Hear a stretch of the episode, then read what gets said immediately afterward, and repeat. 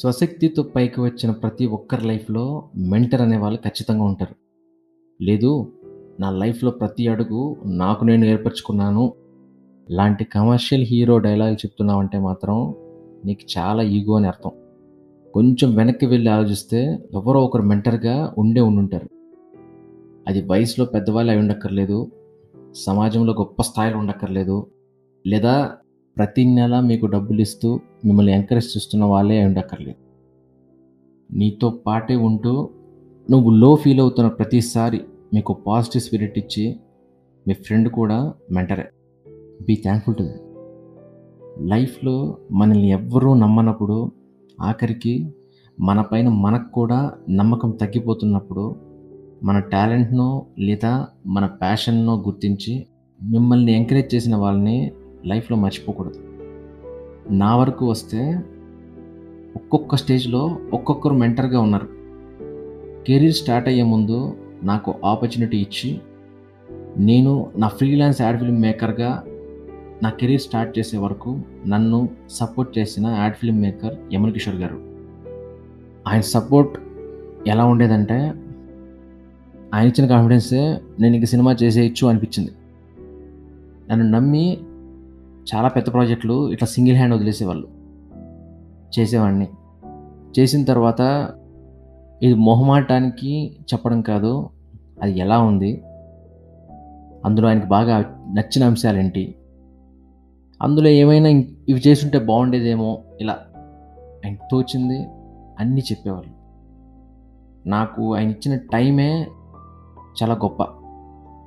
ఎందుకంటే మనం పక్కోళ్ళకి టైం ఇవ్వడానికి మనం పెద్ద ఇష్టపడం. నా కెరియర్ ఇనిషియల్ డేస్‌లో సపోర్ట్ చేసిన కిషోర్ గారు, అలాగే డ్రీమ్ మర్చెంట్స్ పార్ట్నర్ మా జగదీష్ గారు. ఆ తర్వాత ఒక ఫ్రీలాన్స్ యాడ్ ఫిల్మ్ మేకర్‌గా సర్వైవ్ అవ్వడం అనేది అంత ఈజీ కాదు. అందులోనూ మార్కెటింగ్‌లో బాగా వీక్ అయిన నాలంటోడికి మామూలు విషయం అంతకన్నా కాదు. అప్పటికే నేను చేసిన చిన్న చిన్న యాడ్స్‌లో నా మేకింగ్ గుర్తించి క్రియేటివ్ అండ్ రీజనబుల్ బడ్జెట్ నుంచి పెద్ద బడ్జెట్ యాడ్స్ వరకు నేను డైరెక్ట్ చేసేలా చేసింది John Rise advertising agency creative head మా సుమన్ గద్దే గారు. సుమన్ గారు కనుక లేకుండా ఉంటే నేను ఇన్ని యాడ్స్ చేసేవానే కాదు. ఆ టైంలో ఎలా ఉండేదంటే జాన్ రైజ్‌లో యాడ్ అంటే నేనే చేసేవాడిని. ఏజెన్సీతో వర్క్ చేయడం అనేది కంప్లీట్‌గా డిఫరెంట్‌గా ఉంటుంది. సో కొత్తలో నాకు తెలిసేది కాదు. మా సుమన్ గారు ఇలా ఇలా ఉంటుంది.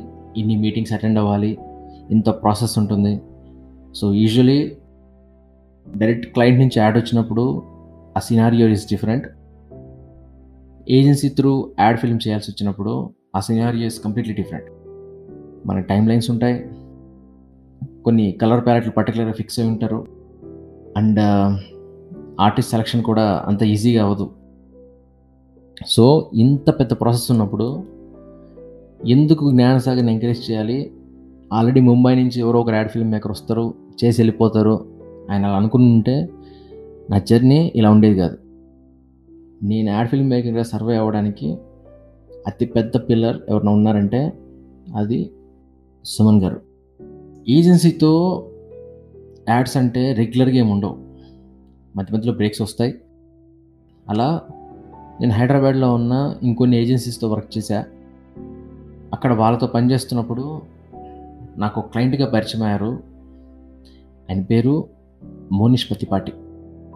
మోనిష్ గారు క్లయింట్‌గా పరిచయం అయ్యారే కానీ మా జర్నీ స్టార్ట్ అయిన షార్ట్ టైమ్‌లో మేమిద్దరం బ్రదర్స్లో అయిపోయాం. నాకు ఏ ప్రాబ్లం ఉన్నా ఆయన ఎప్పుడూ ఒక వన్ ఫోన్ కాల్ అవే ఉంటారు. ఎందుకు నాకు తెలీదు. ఓ ఓన్ బ్రదర్‌కి ఎంత సపోర్ట్ చేస్తారో, ఎలా మాట్లాడతారో నా విషయంలో ఆయన అలాగే బిహేవ్ చేస్తారు. ఇప్పటికీ నాకు ఆ విషయం అర్థం కాదు. నేను మోనీష్ గారికి పరిచయమైన అప్పటికి రెండేళ్ళకే ఆయన నాకు చేసినవి చెప్తుంటే నాకు ఈ పాడ్‌కాస్ట్ టైం సరిపోదు. సో ఇలాంటి మనుషులు చాలా అరుదుకుంటారు నా లైఫ్‌లో ఇలాంటి వాళ్ళు ఉండడం నేను చాలా happy feel అవుతుంటా. So finally DM mentors thank you for all training and support and guidance you are the best and now I see some of your reflections in my life and I owe you for ever